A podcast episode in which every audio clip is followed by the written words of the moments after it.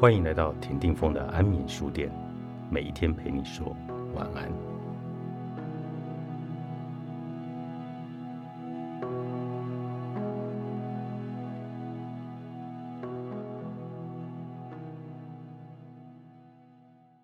与其报复，不如祝福。原谅一个人并不容易，但是不原谅一个人，却会为自己带来更大的伤害。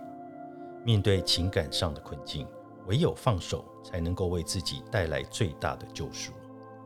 有个男孩因为初恋对象劈腿，心灵深受打击，重重受到创伤。从此以后，他再也不相信爱情，甚至带着报复的心情看待感情。他依然谈恋爱，只是不再真心付出，就当成游戏一场。他拥有很多段短暂的恋情。也可以同时进行，不管对象是好是坏，真心与否，他都不在意。看着本性良善、条件又很好的他，却这样糟蹋自己和别人，常常为他感到惋惜，无法原谅，无法放下，让他无法珍惜拥有身边的有情人。原谅别人，其实是救了自己。一个阳光明媚的早晨。葛兰正在整理着礼品店的各式各样的礼品和鲜花时，一位年轻人走了进来。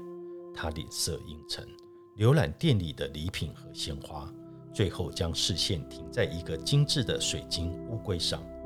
葛兰亲切地问他：“先生，请问你想买这件礼品吗？”年轻人眼神冰冷的点头，开口问：“这要多少钱？”葛兰回答：“五十美元。”年轻人听完，毫不犹豫地掏出了五十美元，甩在橱窗上。葛兰感到很奇怪，从礼品店开业以来，还没有遇过这么豪爽慷慨的买主呢。先生，你想将这个礼品送给谁呢？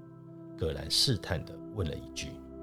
年轻人冷漠地回答：“送给我的新娘，我们明天就要结婚了。”葛兰愣了一下。心里想要送一只乌龟给自己的新娘，岂不是在婚姻上安了一颗定时炸弹呢？葛兰沉重地想了一会，对年轻人说：“先生，这件礼品一定要好好的包装，才能为新娘带来更大的惊喜。可是现在没有合适的盒子，请明天再来取好吗？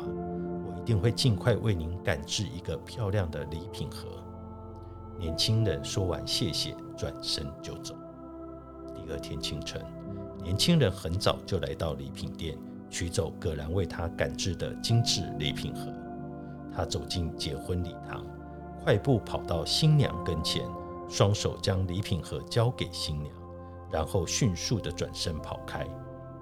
泪水从他脸上流下，因为新郎不是他。回到家后。他开始后悔自己的举动，并害怕接到新娘愤怒与责怪的电话。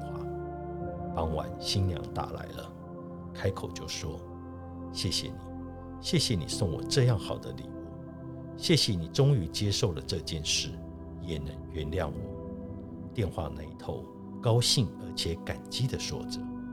年轻人疑惑万分，可是什么也没说。挂断电话后。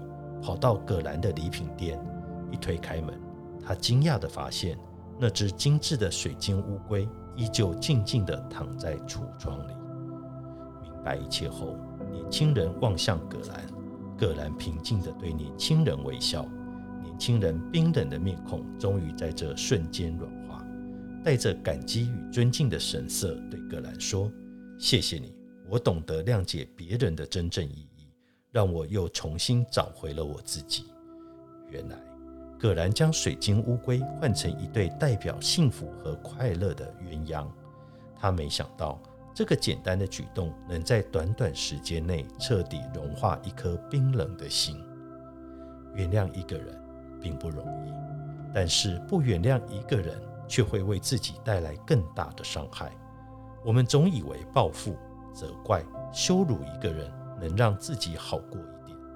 殊不知，当我们做这件事时，就是再一次回忆当初被伤害的感觉。只是这么做，心灵不但没有因为报复而得到快感，在反扑之后，反而会加倍的回到自己身上，痛恨对方的情绪只会成为自己更沉重的负担。有时候，最难以原谅的人，往往就是你最该放手的人。别让自己被他抓住了。面对情感上的困境，唯有放手与原谅，才能为自己带来最大的救赎。改变情绪，就能改变自己。作者：千江月，普天出版。